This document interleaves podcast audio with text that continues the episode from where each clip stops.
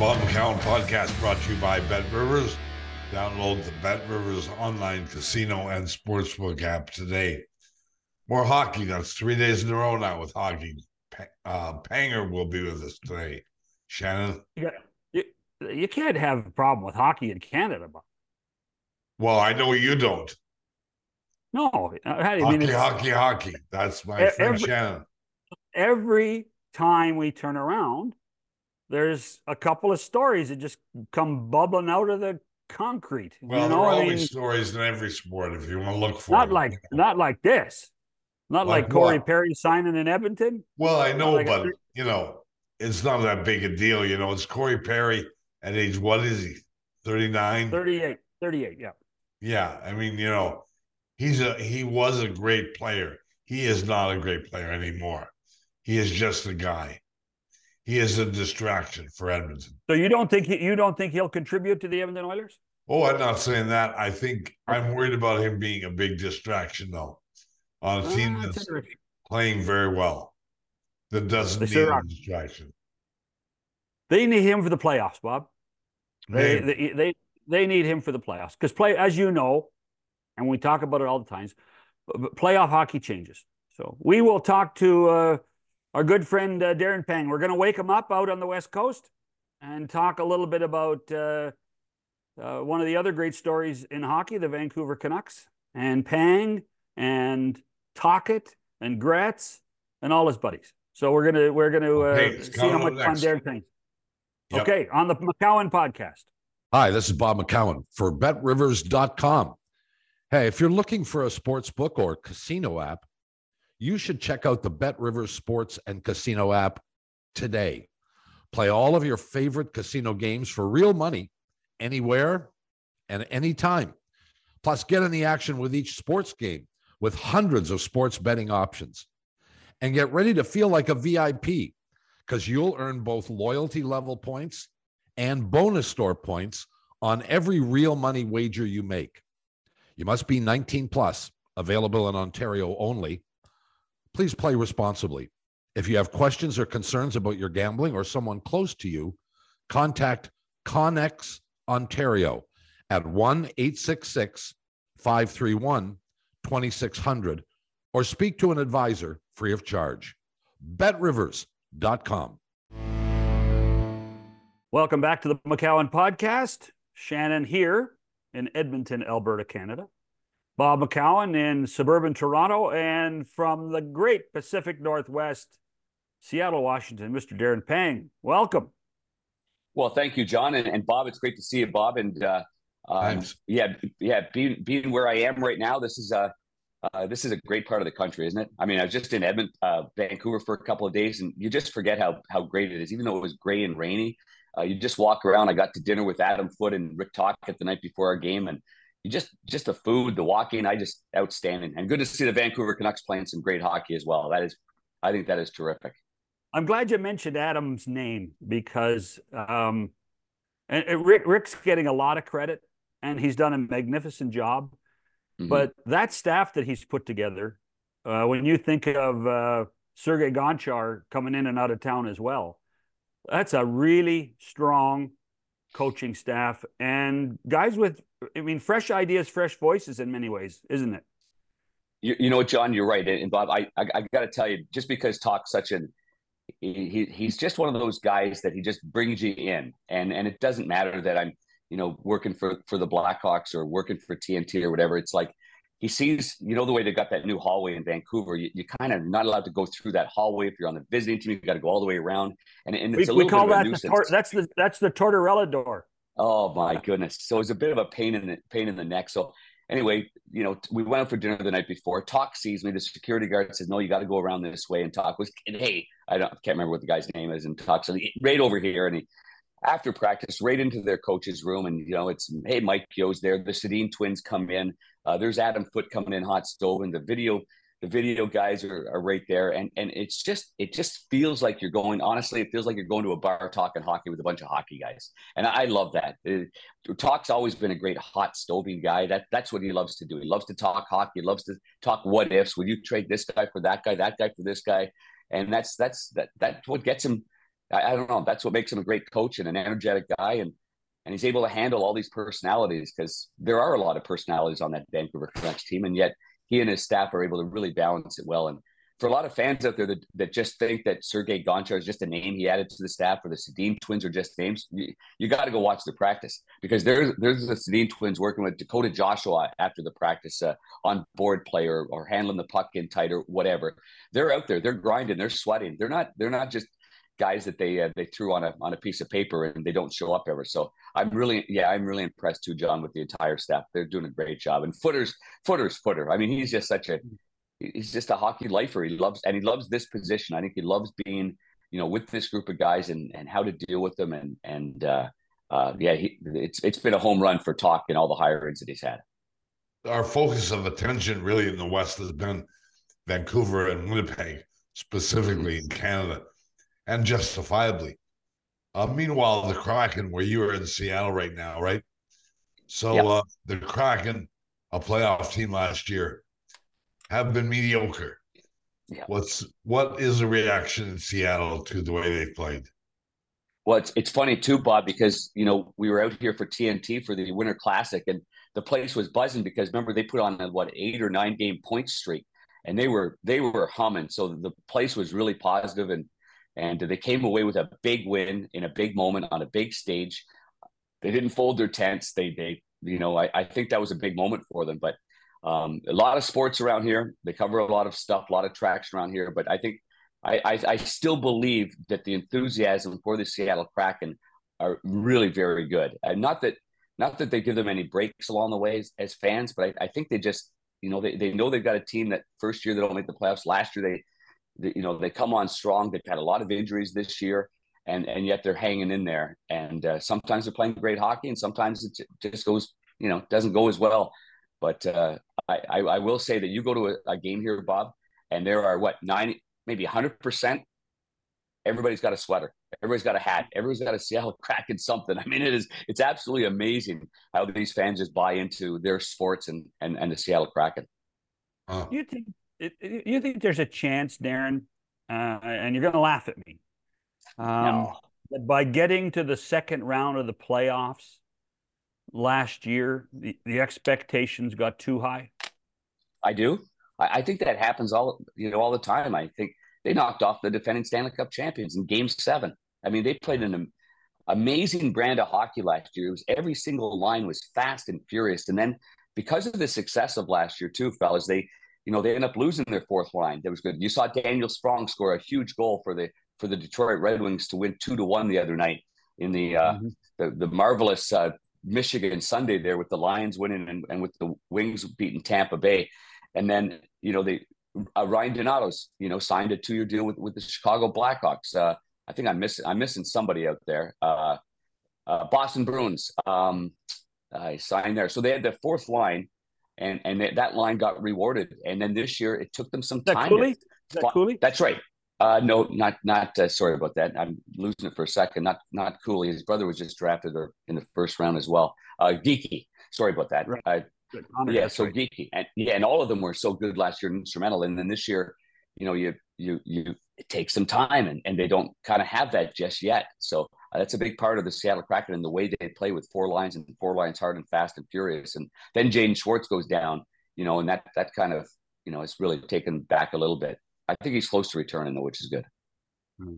Okay, so I'm he, in Ed- yeah. I, am in Edmonton. Yeah. Uh, there's a bit of I'll news. See in a couple of days. yeah, yeah. There, there's a little news here, and, and, it's not about a 13 game winning streak, which is which should be news. Um, our friend Kenny Holland yesterday announced the signing of Corey Perry. Um, first of all, your reaction to the signing, and secondly, you saw him up close and personal for a lot of games this year already. Uh, what will he mean for the Edmonton Oilers? Yeah, and and one, I'm I'm not surprised. I mean, you know, I think uh, there's a lot of general managers, Kenny included, that asked a lot of questions to to a lot of people about about Corey and and uh, you you know what happened off the ice was going to get you know was going to get settled one way or the other from the NHL. So you knew that he was either going to return or he wasn't going to return. Once once the word gets going, and Pat Morris and and you know and and the NHL, you know, say, well, this you know, he, he's going to pay the price, which he did already. Um, that once he's available to play, can he play? What kind of role can he play? What I found in, in Chicago, guys, is that um, he started the season with Jake and uh, Jason Dickinson was his centerman. He had Nick Foligno on on the left, and he he obviously on the right. So they, they played their 12, 13 minutes. They were kind of an identity line that Luke Richardson really, really counted on to get things set with this young team.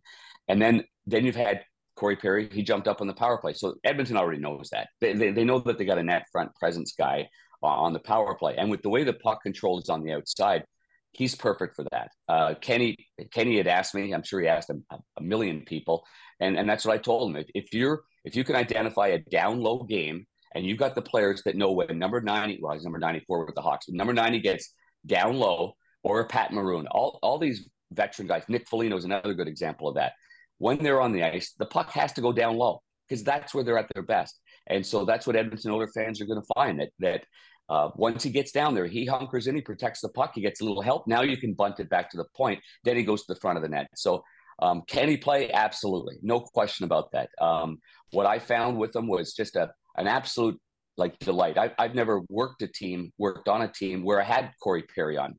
I knew him from the outside. I knew him from loads of games that, I, that I've done, but now I got to be in the locker room and see him every day.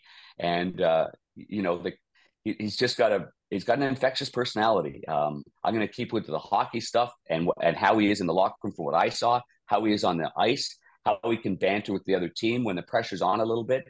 He's able to slide in there because I do a lot of games between the benches. He slides in there. You know, uh, what's his one nickname? Worm and he gets right in mm-hmm. there with all the guys and he just and he'll chirp at somebody and he'll kind of take away some pressure from the bench and then you know and and everybody respects him and uh and he can give it back on the bench and on the ice and then then obviously the the pace of play sometimes guys is going to be a challenge for any of the guys like Pat Maroon or, or Corey Perry but somehow they know how to get it done they know how to win stick battles 50-50 battles get the puck in deep and then they're off and running so I think this is a good signing uh, by by Edmonton and, and something that's needed on any team that thinks they can push down the stretch. But I think it's surprising, at least surprising to me, that he signed there. This is uh, the best team in the NHL right now, Edmonton. Yeah. They've won 13 straight or whatever. Mm-hmm. Um, doesn't it surprise you that they would take, you know, this kind of, I don't know whether you call it taking a chance, but, mm. you know, could this um, refocus them and upset them at a time when they're playing so well? You know, it is a good question because if you had a, a player come in, Bob, that was um, very ego driven and and a player that wasn't a winner and didn't check their ego at the door, I would absolutely 100% agree with you on that, Bob. But that that's why I think this is a good signing because he has gone into other locker rooms. He went into Dallas he, and and just blended in. And you saw at the at the end of it all, man, there he was right in the thick of things and with everybody. He has that personality, Bob, that's infectious, and he doesn't drive people away from him and make it about him. Um, and obviously, we know he did that in Montreal. He did that obviously in Tampa Bay. So, uh, in this particular scenario, I, I would say, I'd say it's it's worth the gamble all the mm-hmm. way around uh, to have him in that lineup. And and you know the other thing I found about him is if he wasn't playing a lot, he wasn't a whiner. He's not going to drag everybody down, Bob. He's not going to, oh, woe is me. I'm not playing. I'm, oh, right. and you know, we know those guys. They go in the locker room and they just, you can just feel the air being sucked out of them because it's all about them. But that's, that's not the you case. That's why he's been around for so long. We've you all played, played with, with, a few. few. well, I'll, I'll be honest with you. I, I probably was that guy, you know, for a little bit of time before um, before I had a teammate, you know, slap me upside the head and say, "Smarten up. We need your energy." And and I remember that happened to me one time, and I remember it was a bit valuable lesson, not only for me personally, John, but for me to watch as I've been in broadcasting for over thirty years to watch locker rooms and to watch how it's right. done. And uh, and so yeah, yeah. So you're right. We've all seen them for sure. I, I think the key thing, Darren, I, I, I think you'd agree, is that Corey Perry, and you, and you touched on it, is happy playing 12 minutes because that in theory in this system he's he uh, other than special teams um, he will play between 10 and 12 minutes 5 on 5 every night. That's all. Uh, and he's going to be he's going to be in on line 3 or line 4 and be happy. Don't you think that's the case? Yeah, I, I think that players, um, you know, like like Corey, that are still compet- competitive, and, and in Chicago, obviously, this is a still a rebuilding team for what the next two, three, four years. Who knows how long that takes? But if you're playing 12 minutes and, and you're and you're losing big, um, and you feel like you you can give more, well, then obviously those players they're they're they're not happy competitive wise you're winning hockey games and he's playing 12 minutes and he's battling and getting you're getting something good out of Corey because he's getting pucks down low and he's battling like crazy. And yeah absolutely. He's he's all in. I mean I think he's I I, I don't know for sure I talked to enough of his close friends that are around the league that kept in touch with him as soon as this all occurred in Chicago and that his contract was he was released from his contract is that is that he's like he just he wants to win again. He, you know, I know he signed in Chicago, and there was, you know, there was a different opportunity for him to be a leader and to be looked upon and see a Connor Bedard and to be with a guy like Foligno, I'm sure, and, and kind of build the product here. And he was offered a lot of money with a lot of bonus money too at, at, at right. that age. And so now he's got a chance. Now he looks at it again. I mean, Kenny Holland's wanted him and chased him around for how long now, guys? you know, and now he, he finally caught him. He's he's finally grabbed a hold of him. And yes, is it late and is it a bit of a gamble? Yeah, likely it is. But I I, I still believe that that type of that type of personality and that type of winning nature that he has is still a it's worthwhile for sure. and, I, and I know, and I know they've won right now. I know the 13 games they've won, but every manager looks at your team and says, "Well, we're not going to win like the next 32 in a row." Like there's always some warts on your team that you, you're identifying, and and I think that's quite simply what Kenny Holland is doing. He's like, "Hey, you know, like when this team, if this team, it goes in a bit of a, a spin, he's the perfect kind of guy too in that room to to to get it out of the guys and to get going. He's not afraid." of the of, of the atmosphere or, or the losing He's more into getting it changed very quickly to a winning environment. He's a high profile guy, and he will be a, a focus of attention yes. for some period of time. And uh, what we think in the media or what fans think really is irrelevant. The question, I think, is what will his teammates think? You know, these are the guys look at the mirror and say, well, we've won 13 in a row we don't need a guy like Corey Perry, who's very high profile. Let's be honest, yeah. right? Yeah, mm-hmm. he's not just uh, some guy. He's uh, he's a significant addition. Yeah, um, in terms of uh, his stature in the game. Well, but to your point, to your point, Bob, and it's a really good one. Um, you know, 2017 is not that long ago, and the Anaheim Ducks came into Edmonton, and Corey Perry and Ryan Kesler drove the Edmonton Oilers crazy. and and Corey Perry did absolutely if you watched him closely in that whole series, Corey Perry did anything to win. He would cheat, he would poke his mother, he would do anything to put the puck across the blue across the goal line. Um, and I, I think it's fascinating if you if you had told people in Edmonton, Darren, that Oh, by the way, five, six years from now, Corey Perry's going to be an Edmonton Oiler. They, no way. We hate him. We don't need Corey Perry. They will love Corey Perry here. And that, well, and because, there's no doubt. I'm just worried about him being a distraction. Oh, I don't. Right. Uh, there, the this, there's, yeah, I, I think that's a fair comment. I, I, this, this dressing room has a ton of strength now. Connor McDavid has really come into his own as a leader. Zach Hyman is a leader. Mm-hmm. Mattias Ekholm is a leader. This is a this is a much different group than the fragile group even that was here at times last year. And I think I I, I think what they went through as a team earlier this season has now become a rallying cry. And I, I, I think that they know listen, they know they have a chance to win the Stanley Cup here now. Don't you think, Darren? And I yeah, think I players, I, I, think players embrace that.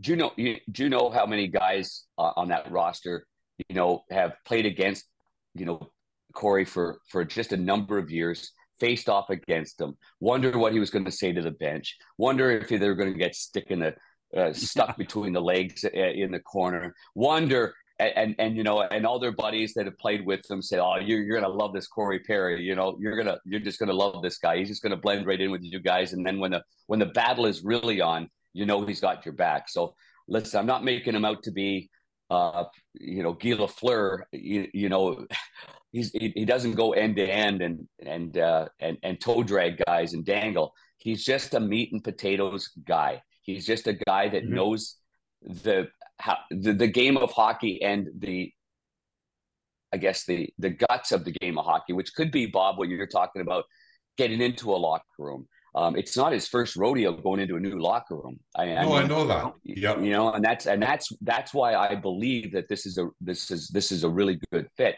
And and ego wise, I mean, you know, they they're also looking around the room and saying how many how many Hart Trophy and and, and how many um, Rocket Richard Trophy winners and Stanley Cup winners do we have in this room? Okay, how many? Well, one, one guy puts up his arm. It's him. So he carries around some cachet as well. And uh, a guy like Ryan O'Reilly Connor, Connor's not alone anymore. Then no, exactly right. He's, but Connor hasn't won a Stanley Cup yet. You no, know, so right. and that's you right. know he's like you know, and I know it was a long time ago, but you know, I, I, often think of guys like Ryan O'Reilly that I've got to know real well. I mean, he's won he won the major awards. He went into St. Louis. They'd never won the Stanley Cup before. He brought them the prize trophy, and then he goes into Toronto. And if you you know you guys were watching last year's playoffs, I I was lucky enough to do a lot of those games. And Ryan O'Reilly didn't walk into a locker room and take it over from Auston Matthews. He just went into that locker room and did his work and his work ethic and what he did on the ice. That was the leadership wasn't what he said in the room or it wasn't the interviews that he did that that no, none, none of that bothered anybody. It was what you put into the game and how hard you work and then the success you have. And and i think corey perry's uh, you know that, i think that i think that's why that's that part of it's going to be good. And you should see him work with the younger players okay? You know there's many times in chicago where you look down they've got a great practice facility bob and and you you go early and there there's there's Connor Bedard and there's Corey Perry. The little nuances of how to you know taking pucks off the boards or protecting yourself or protecting the puck. Um, and you know that's if he if he wasn't an all in team guy like he he wouldn't be sitting there doing that and, and making a young player like that better. He's going to help a lot sure. of these these young players in the Edmonton Oilers as well, especially getting to the front of the net and tipping pucks and doing all the little things. Right. Um, you mentioned Connor Bedard. You know, it's a frustration for all of us who were going to be excited to see him play a whole season. And just like Connor McDavid in his rookie year got injured, Connor's now Connor Bedard's now had the surgery. I, am I'm, I'm not sure he's still drinking through a straw or not. But um, eh, what's your expectation of when, if and when Connor can come back and play for the Blackhawks? Well, you know, number one, he does look good. I, I saw him a couple of times uh, before we left uh, Chicago. You can't keep him off the ice. You probably saw that video clip, and I'm not sure Bob if you saw it, but uh, before the the Hawks left on this road trip, uh, he he was on the ice first, and then the player, the regular players came on for power play. He got booted off, and then uh, he tried to come on again, and then the Zamboni was he had to get off, and then he tried to come on again, and then he had to get off. I mean, three times he he, he he's he's getting on the ice, um, but he looks good. Like uh, you know, um, I, I'm not. I don't know exactly what the fracture is or, or how it is, but there's a lot more rubber bands now that, that are being used. So the eating problem, the eating part of it, it's not like it used to be through the straw. I think he's he's uh you're obviously um you know what are you doing taking a lot of protein shakes and you're eating a lot of your your food right sure like you're, that. but, but you're asking McCow- you're asking mccowan and me about protein yeah shakes? that's there we go yeah there we go but he's but he's doing really really well and uh and and when he does get to return he's he's just going to jump right back into it. I feel really bad for him. Obviously, being in Vancouver, um, you know, on Monday night last night, and you know, he he was really, I mean, he was really looking forward to that. I mean, can you imagine going back to your home, your hometown, the team that you just adored growing up, and and then it just all comes to a halt. The All Star game comes to a halt. The you know, I mean, that's that's that's not easy, but he's had a lot of good veteran players around that have helped him through this process, and I think he's doing really well. His attitude is exceptional exceptional, an exceptional person. I'm really impressed with. I'm not just the hockey stuff. I'm really impressed with how he handles everything. Just a really, really good kid to be around, and he loves hockey. And uh, I can't wait for a couple of years when he likes he he's got a really good sense of humor, and he's just going to give it back to us every once in a while too. When he starts feeling a little more comfortable, which is going to be great. All the great players have a quick wit about them. They all have, even though you don't know that. The Joe Sakic's unbelievable at giving it back to you. The Yzermans, unbelievable. Mario Lemieux and Gretz, and they're they're all uh, from the same cloth. They they love the locker room, they love the spirit, and they love to give it back. And uh, he's going to be something else. I, I, I can't imagine. We spent a lot of time. We're with uh, Darren Pang. Oh, Sorry. I was going to go. I, I, Go I ahead, think we should go to break, Bob. I think we should Okay. go to break. We're with Darren Pang, who's in Seattle, McCown's in Toronto, Shannon's in Edmonton. The McCown podcast continues after this. Welcome back, Darren Pang's in the Pacific Northwest. Uh, uh, you've you've mentioned two guys that I, I, as soon as you said it earlier about Rick Tockett loving the hot stove. Nobody loves the hot stove more than Wayne Gretzky. Yeah, that's for sure. Um, is that is that their connection? I mean, because let's face it, they you know they became great friends, and no two guys played the game differently than Wayne Gretzky and Rick Tocchet, but they they still have a love and passion. What were what were those nights like when Talk was on a roll and Wayne was on a roll?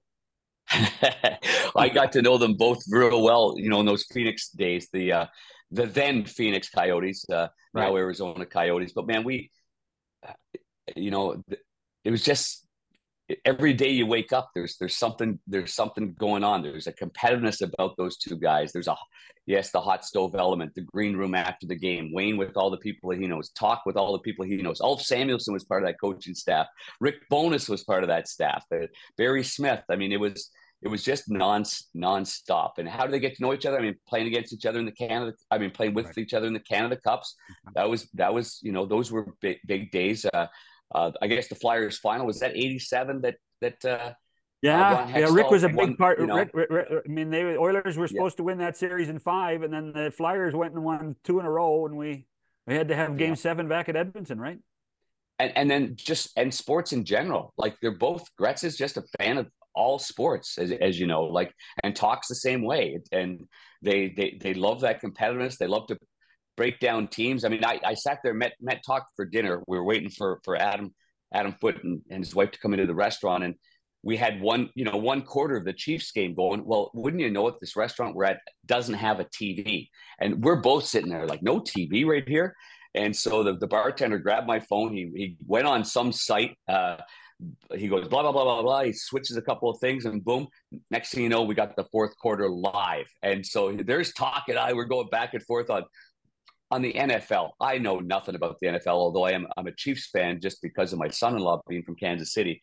And but that's his that's his passion. That's his that that's that's his giddy up and go right there. And I think both Gretz and he are. In fact, I think Gretz FaceTimed us uh, during that because he was watching the football game. So I mean, I don't know. That's anyway. It's a good. There's a good spirit about it, and you know, you know that talk as the All Star coach uh, in Toronto, which was, if I'm not mistaken, John and Bob, in 2000. I, was, I mean, I was still at ESPN. I, I know I interviewed Wayne. Is that the is that the All Star game that they retired his sweater league wide? Wayne went on the ice and dropped the puck. Yeah, yeah. So do you remember and- though? and- He, he he decided to retire. He and Janet Yeah. had a conversation on the beach in Tampa the year before at the All Star game, and Yeah. that was when he said, "Okay, Janet, I'm done." And when he won the MVP whole- in Tampa Bay. That's right. And so the second half of the season that year was the whole farewell tour that ended on that Sunday afternoon at Madison Square Garden with the 25 minute standing ovation. Unbelievable. So, and then the following year was the retirement of the number 99 through the league. And that was one of those things was at the All Star game in Toronto. okay, so so now I'm sitting there with talk, and he's he's like he wants Gretz to be on the bench with him. Well, now this whole this whole thing has come up with all the the celebrities being part of the coaching staff. So, uh, which will be a lot of fun anyway. I think it'll be a lot of fun. I mean, I it's uh the, the All Star game, as we well know, isn't the most in, intense thing. I used to be on the bench as well and interview. kidding. uh, the, yeah. I used to interview the coaches, Bob, too, on the bench, and it was like, wow, it was, you know, and it, and it used to be more, more, more intense. So hopefully, hopefully, the guys can show off their skill in a better, in a in a better pace to the game, and and show the, you know, the world that they're, you know what kind of players they are with a little bit of speed to them. As long as as long as they they don't turn around and ask Bieber and Tate McRae for autographs. Okay. Oh my goodness. I mean, I still I still wanted to see Justin Bieber and and, and Jordan Binnington do it. Remember they were talking about doing a ten game shootout, a ten round Yeah, shootout, shootout. and they all oh, had this money. Yeah, they all had this money going for charity. So I was uh, I Oh, was don't you hoping to see remember? How about how about the thing when when Pronger took uh, took Bieber out in the corner? Oh, that's right. Gave him a little shot in the corner. Oh my goodness, that's great. As only Chris Well, Pronger Austin could. and- As only Chris Justin- Pronger could. So Yep.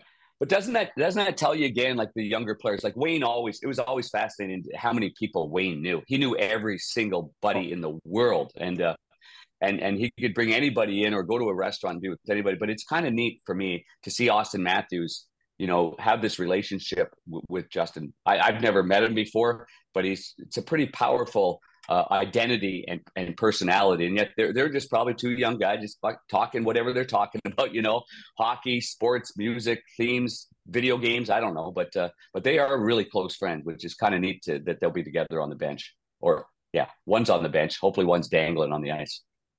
We uh we spent a lot of time focused on the West. Mhm. What about the Boston Bruins in the East? They are clearly the best in the East right now. Uh, I think they're seven points up on uh, the Panthers, something like that. Is this team a, a really a Stanley Cup type team? Do you think they're that Oh. good? Well, I do. Um, I really do actually, and I think turning the page, whether you know they want it to or not, uh, with Krejci and, and with with Patrice Bergeron, you know it's time for the other trees to grow around them, and the foundation that those two players, especially Patrice Bergeron and before him Chara, set is uh, is well in play there. And so, yes, I I do believe so. I um, I, I'm not sure they're the top of the top, but but I am sure that Jeremy Swayman's a heck of a goalie, and and Ullmark, if you want to call him a, I don't know, one B, that's that's as good as it gets around the NHL. Even though he struggled for whatever reasons last year in that seven game series, I think they learned from that series. I think they learned how to handle their goaltending. I mean, I think you both would agree that that was a very uncomfortable situation for them. You knew one was falling off the rails a little bit, but they stuck with them. And you Yeah. make a change in the last game. I was lucky enough to do that game seven, Bob, and you could feel the tension in the air. You could feel with every mistake, the fans were just kind of, they were collapsing, they were caving in. And then you could also feel the Matthew Tkachuks and the and uh, the Brandon Montours just take that over for the Florida Panthers that had nothing to lose on the road, game seven. And but but yes, in answering your question, yes, I do believe. I mean, if you look if you look at that team and you look at the way Charlie Coyle has come on, or or Trent Frederic, you know that guy's he's a former first round draft pick that started as a fourth line, in and out, third line. Like he he's a heavier player. He's more of a playoff driven player, and I think he'll like guys like that are are really important for for the playoff run. So. Um, do I think they're yeah? Do I think they're contenders? Yeah. Do I do I like their D? Yeah, I like I like the big boys that play the big minutes. They've got you know long sticks, stop the cycle. They can move the puck up the ice. So yeah, I would I would say that they're contenders, Bob. It's really interesting learned- because the Bruins were a club maybe two, three years ago. We thought that was it. They've had Mhm. the run. Now they're going to settle back into maybe the bottom, but probably the middle of the pack. Yeah. And here they are. They've been near the top uh, for as long as I can remember almost. This is a long run with now a another group of players that it's not the same guys over and over again. This is kind of a second generation of their success. Um, I don't really have a question regarding it, But I agree with you. I agree with you, Bob. I think like I mean I mean the ability to move along from great players and somehow transition into to the next group. Man, it's not easy. I just you know because I almost Saw- unprecedented. right and, because I saw Detroit's success. That. Yeah. Well, you, can't. okay. Great example. Like maybe I don't know if if the if the Detroit Red Wings are a good example, but winning the way they won with that what that 2002 what did they have nine or ten Hall of Famers and maybe more to Yes. come, and then I know it took a little bit of time later, but but then you know Zetter Zetterberg and, and Datsyuk, that, then it became their team. I know it was Lidstrom's team during that that win, but they were able to kind of segue that group, and then You're bang, right. they, they you know then they, they win another one with a group that stuck around for another ten or twelve years. So. Um, but again, you're right. It's not easy because there's so many times that those guys take up so many minutes. They they're they're e- they're big egos as well. Not that they mean to, but they survived without Chara. They're going to survive without Patrice Bergeron. They're going to survive without Krejci. I think they've got to. I think they've got to strengthen up the middle for their. You know, whether it's a second line or a third line. Sometimes Charlie Coyle takes up the, the number two spot. Sometimes he's better suited for a number three spot. Whatever it is, I think that's that's the area that they, they they've got to make a move, or I think they want to make a move. Uh, come come playoff time is to is to improve uh, at that center ice position. But I think there's a demand for the same player for four, five, six teams in the NHL. We talked about Vancouver. Sure. You don't think? Yeah. I mean, they think they can win it all. They're going to add uh, as as well to strengthen up their forward position. I'm sure. And Boston's going to do the same thing. So, how many other teams are looking at the same player right now? That that's what's going to be interesting for me come trade deadline time. Second line centers.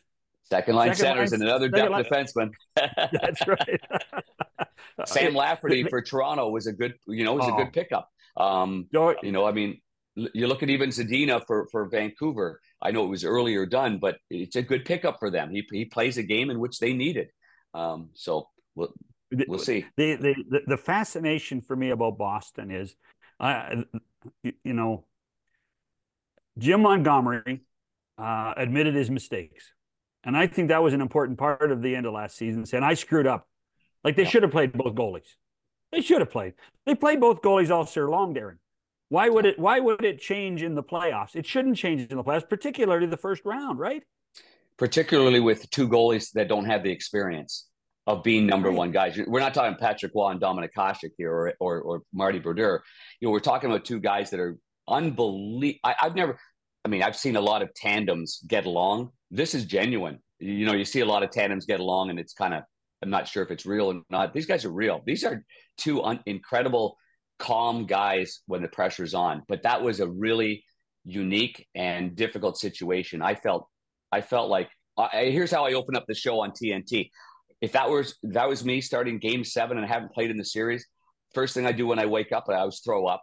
I go to the rink, I get on the skates, I, I try to get some food down. I probably get back to the rink, I throw up again, and then it's okay. Let's go. You know, let's get a couple of coffees in me, some smelling salts, and let's go. But I I really felt the pressure as a broadcaster for one of the first times in a long time. And I felt for Jeremy Swayman. And by the way, he gave up a goal on the first shot on Brandon Montour going down the wing, and the whole building went whoomp. And I give him credit because he battled his ass off to get back into that uh, that game and gave them a fighting chance, which was a good experience for him as well. You know, we've talked about Kenny Holland, we've talked about Steve Yzerman, we talked about general managers. We don't talk about Don Sweeney very much. No, you don't. You're right. And and you know, that's almost part of the Bruin code too, isn't it? They keep a lot of their stuff on the inside. Um, they Yeah. Yeah, and it's and, you know it's it's nice seeing Cam. And by the way, a shout out to to Cam Neely as well. Uh, recently, they were in St. Louis, and as as as a lot of hockey fans know, if you follow him on Twitter, but my good buddy and your Kelly Chase is battling cancer as a form of leukemia. And the amount of guys that have stopped at, I think it's Siteman Cancer in St. Louis, uh, while they're in town to drop in and say hello and just give them a pat on the back. And Cam Neely uh, recently did that as well. So well done, Cam. I know that meant a lot to uh, to Chaser for sure. But but but but Sweeney seems he he- swings for the fences every trade deadline.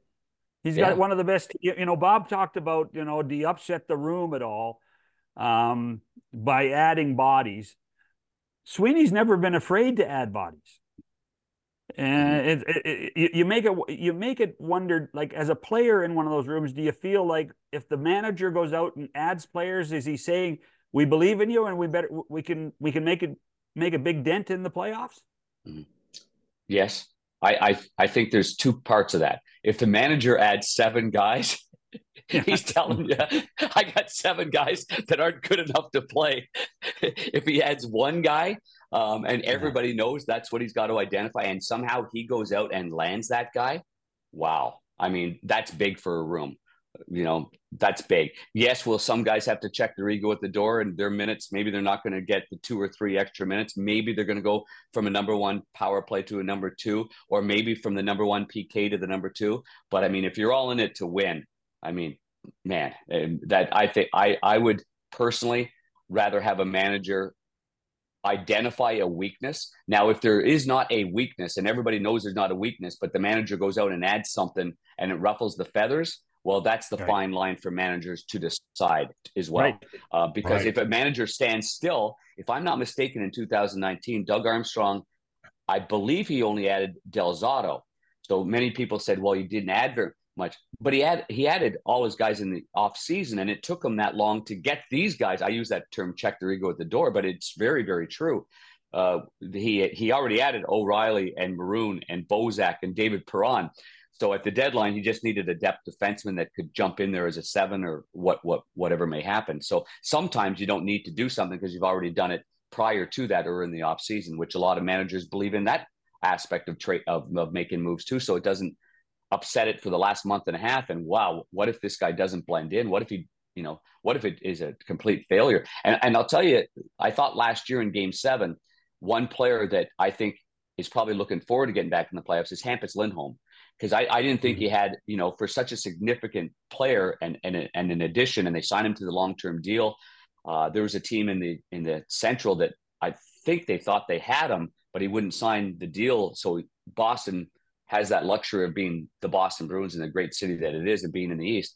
But he didn't have a very good game seven. And I was right there and I saw it. So I think there's some players on Boston too that are highly motivated because they know that was not their best in a pressure filled situation. You were guys were talking about number two centers being mm-hmm. so valuable. And there's several teams probably looking for a number two center. But you wouldn't go and get, you wouldn't be interested in Tavares, would you? The money prohibits that, doesn't it? Well, you're yeah, not getting you're not getting rid of John Tavares because they're going to make the playoffs. So you need John Tavares for the playoffs yeah. yourself. Well, I'm yeah, not. That, well, maybe, but uh, oh yeah, you're not getting yeah. rid of Tavares. But I think too, Bob. The other, I mean, the other thing too is he controls. Just say hypothetically, let's say that they're real strong up the middle. They re-signed Ryan O'Reilly last year, and they were, you know, now all of a sudden he's he's more obsolete, not obsolete, but a, a, guy that wasn't as significant in the roster. But I mean, he controls it based on his contract anyway. But a, a player like, like you know, like every team, like let's say, let, what teams? Boston could use a centerman. Florida's set at center when Barkov ends up coming back. Uh, you know, the Rangers, the Philadelphia Flyers. We, every time I look, Bob, you, you'll love this because you're you're hot stove in hockey right now and play. But every time I scroll down and I see the Philadelphia Flyers it's second in the Met, I I still go, how the heck did this happen right here? And yeah, how are they competing for a playoff spot? Yep. Jeez, it's amazing. So, and like like Philadelphia probably thought at this point as a as a management group and with Keith Jones in charge and, and everything, they're probably they were probably thinking, okay, what what are we going to unload at this point of the year to strengthen our cupboard and bring in some you know some some assets and prospects? And now they're sitting there going, we're in the hmm. playoffs. Are we going to add something there in Philadelphia? Yep, I agree. well, right now, so here we are. We're the you know the last starting the last week of January. We're six weeks from the deadline. There are 25 teams that think they might add because they, you know, everybody might. You know, there there are obvious teams that aren't going to add. Ottawa's not going to add. You, you know, Columbus no. is not going to add. Um, San Jose is not going to add. The Blackhawks are. Well, I think Buffalo thinks they're still in it, Darren. I think Buffalo is one of those guys on the cusp that might think, "Oh, what do we need? You know, uh, can we afford another year of being close?" That yeah. fan base there is getting pretty impatient. yeah, and you know they are, and for good reason. I mean, this was this was a uh, this was a a season in which you have to be close. You have to be in the mix at the very end. You have to put these young players um, under under the microscope of pressure when it when it's coming down to the very end. And as it looks right now, they've got a lot of teams to jump. I mean, Pittsburgh's the one, obviously, and, and that loss the other night was pr- probably discouraging for that group, and how they rebound oh. from from there is going to be very tough. But Ottawa, I think Ottawa under new management, I can see some core players that fans in Ottawa thought were core pieces. I, I can see a, a, move, a shift in what their nucleus is going to be. You know, so I, I I can see them being aggressive on the movement. I'm not I'm not sure actually about Columbus, Buffalo. I've done a ton of Buffalo games, and you know, I, I I'm just they're better than this. That's all I can say. They're better. They're a better team than this, but they're they're not playing like a better team than this. So that would be a bit discouraging for for them for sure. Um, boy, the Detroit Red Wings, they're right in it now, and this is exactly what Steve Yzerman and the coach. That's exactly what they had to be. This is what Buffalo thought they were going to be. This is what Ottawa thought they were going to be. And there's Detroit. They've got some spirit about them right now, and they're a team to to, to look for. But that's a tough Atlantic division. Man, oh man, that's tough. That's going to be great between Toronto and Detroit. Down the stretch we go. That's going to be unbelievable to watch those two teams go back and it's forth. Be, it's going to be great. Actually, let me let me ask you that. So they, they played a couple of Sundays ago, and the Red Wings had horrendous travel issues. Yes, they did. That's right. And they didn't get to the rink until six fifteen. Yeah, and it was almost like when they were playing Bantam. You know, get to the rink at six fifteen, play at seven thirty. Every kid's done it, right? Um, yeah. Then they go out of the ice and beat them. I mean, how does that how does that happen, Darren? Is that just uh, energy? Is that just is just playing on? Because the, the, the Maple Leafs sitting at home, you know, they played the night before, sure, but so did the Red Wings. How, how does how does a team that arrives at the rink less than two hours before airtime, and they they beat the Maple Leafs? I, to me, that I'm flummoxed by that one. Why, to me, that's a, a galvanizing point to their season, and I think I think you saw that on the bench afterwards. I think that was one of the best regular season celebrations I've seen, other than maybe a team getting into the playoffs. Okay, the New Jersey Devils, when they beat, and I was in net when John MacLean scored that goal in, in 87, 88 to get into the playoffs and knock out the Rangers and I think Quebec. That was the greatest regular season celebration I've ever seen. I don't think we'll ever match that because they had to win in overtime. But but I think that one that shot of the bench afterwards and guys jumping up and down and going back and forth that tells me all i need to know about the, the red wings at that moment how big that game was to go into toronto the almighty toronto maple leafs with how you know with how how they're um, regarded and and the big presence that they are and there's there there they were and, and won the game so i love the spirit of that game i think even the mm-hmm. coaching staff of detroit was was really thrilled with that that uh, the energy that they had when they when they won that game. So sometimes a little adversity and winning under adversity, man, does that ever go a long way? And that and that yeah. tells you what kind of team that they are or are becoming anyway. That was a big point for the Red Wings, and they've and since that point, man, oh, they, they have been a humming hockey team. They've been great. Memo to your pal. Memo to your pal Steve. Take the train. Take the train. Um, in all, I, think he, I think he recommended getting on a team bus and and driving three and a half hours rather than doing what they did. I'll, I'll just, I'll say that Mickey Redmond, I think was was driving from either Detroit or from Peterborough because he was at the farm or he was there. He drove, he beat the team. I think Steve drove and beat the team. So yeah, I think the simplicity of getting on a bus might have been the, the best recommendation. But as it turns out, they battled the elements. They got their food on their private 22 minute flight and, and they were yeah. able to win a hockey game. So all good. They probably spent more time in their cars, uh, getting ready to get on the plane, sitting on the plane, landing in oh, Toronto, going from the airport to the rink. But, you know, at the end of the day, it, it, it worked and they were galvanized. Hey, before right. we let we you gotta, go, we got to get out of here. Yep. I I, one, one quick, one quick, one, one quick question. You went back to St. Louis. Yes. Uh, as a broadcaster for the Chicago Blackhawks. Yeah. What was that like? Ha, incredible. That was it? Really good. Yeah.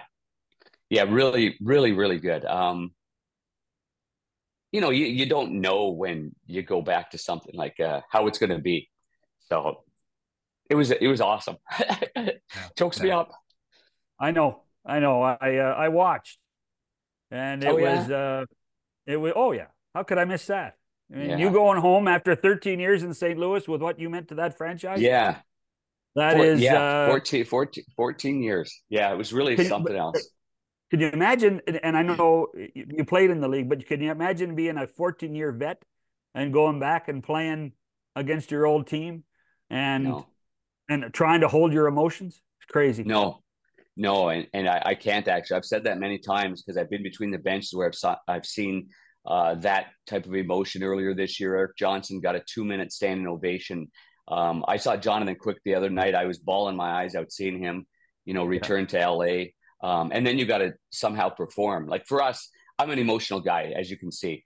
Um, and but then we still have to talk, and it was yeah. So you wish you Anyway. could go around, yeah, and, and say hello to everybody, and that's what I wanted to do. To be quite honest with you, but I tried as best I could. I I went out to a local pub and I met as many people as I could there, and had a couple of cold ones. But yeah, thanks for asking about that, John, because it was really special. Uh, it looked like anyway. Appreciate the time. Appreciate you getting up early after the charter from Vancouver to Seattle. It's my pleasure for you guys. Anything, Bob? Great to see you, Great Um, to see you, Panger. man. Keep keep keep grinding, buddy. Keep grinding. I will. Okay. I Think will. about you all the time. Okay. Thank buddy. you. Thanks, John. That's Talk Darren soon. Darren Pang, TNT, Chicago Blackhawks, NBC Sports Chicago. Bob and I'll be back after this. So I take it uh, you, you you asked about the Boston Bruins. Did you watch them play last night? No, I didn't. No. Okay, I'm so sure you did. they uh, a little bit. I was I was traveling a bit, so um, but I'll tell you what. You know, they, we we've talked about the Oilers' 13 game streak. Boston has only lost one time in regulation in the last 14. well, they're- I'm they're- surprised. They're they're an impressive hockey team. The one thing they did last night was they really uh, they put Winnipeg in their place. Uh, they beat the Jets in in. Uh, I know, and that's significant, right? I think it is, I, I, but I wonder what effect it will have on the Jets. The Jets are on their way to Toronto today to play the Maple Leafs on Wednesday night. Uh, but you wonder Uh, if there's any level of doubt coming through the Jets. There shouldn't be because they're a really good team. No, I But don't they think played so. the Bruins, they they play- got beat by a really good Boston team. You know, Yeah. this Boston team is shockingly good, in my opinion. You're, you're, and when you talked about, they have been so consistent for such a long period of time. It truly is amazing. Well, it's been what ten years, maybe more. They've been really Well, they won the. Stanley. They, they they they won the Stanley Cup in 2011, and they have been and they've been in the they were in the final again in 15. Uh, they have been consistent for more than a decade. You're right. You're Right. absolutely right. And And they've gone through some- a generation of players too. It hasn't been the same Right. players. They they have switched over to a new generation of guys, and it's rare that teams are able to do that instantly. It usually, it take four or five years of downtime before you get back up again. They did it right away, right away. you got to stop talking hockey, Bob. You talk too much hockey. No, you do. What are we doing tomorrow? Anything We're good? gonna talk, we, we're gonna talk football and baseball. Oh, good. That's better. Oh, because uh, oh, you're well, yeah, yeah, yeah, you like talking hockey. I know you do, so it's okay. McCown, Shannon, he's waving his hand at me. Just don't give me the finger, okay? We'll see you tomorrow.